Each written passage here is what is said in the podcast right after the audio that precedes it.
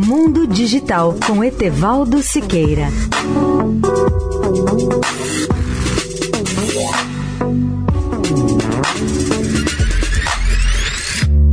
Olá, amigos da Eldorado.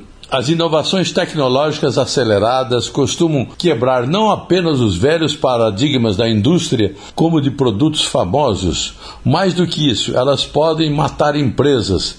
Nada melhor do que relembrar aqui alguns exemplos clássicos.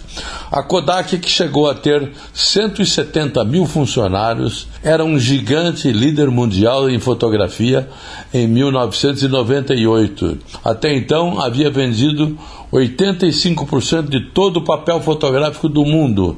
Inventou a fotografia digital em 1975, mas não a industrializou. Por quê? Porque era líder mundial em fotografia analógica. Porque em sua fase inicial a foto digital tinha uma resolução de apenas 10 mil pixels por polegadas, muito abaixo da qualidade da foto analógica.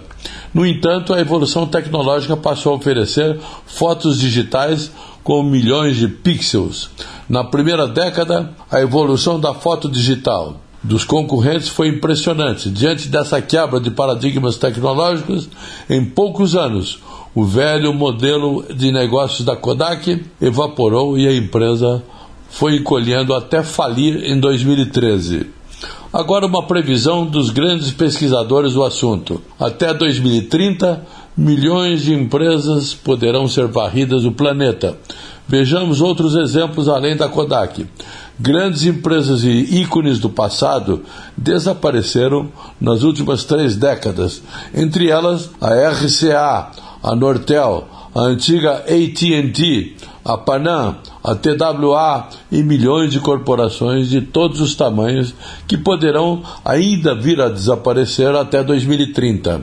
O mais surpreendente, entretanto, é que a maioria das pessoas não percebe que isso vai acontecer mesmo. No mundo atual, a tecnologia que poderá ser a grande ameaça às empresas é da área de inteligência artificial. Assim como acontece com todas as tecnologias exponenciais, elas são decepcionantes durante algum tempo, até se tornarem imensamente superiores e dominantes em poucos anos. Etevaldo Siqueira, especial para a Rádio Eldorado. Mundo Digital com Etevaldo Siqueira.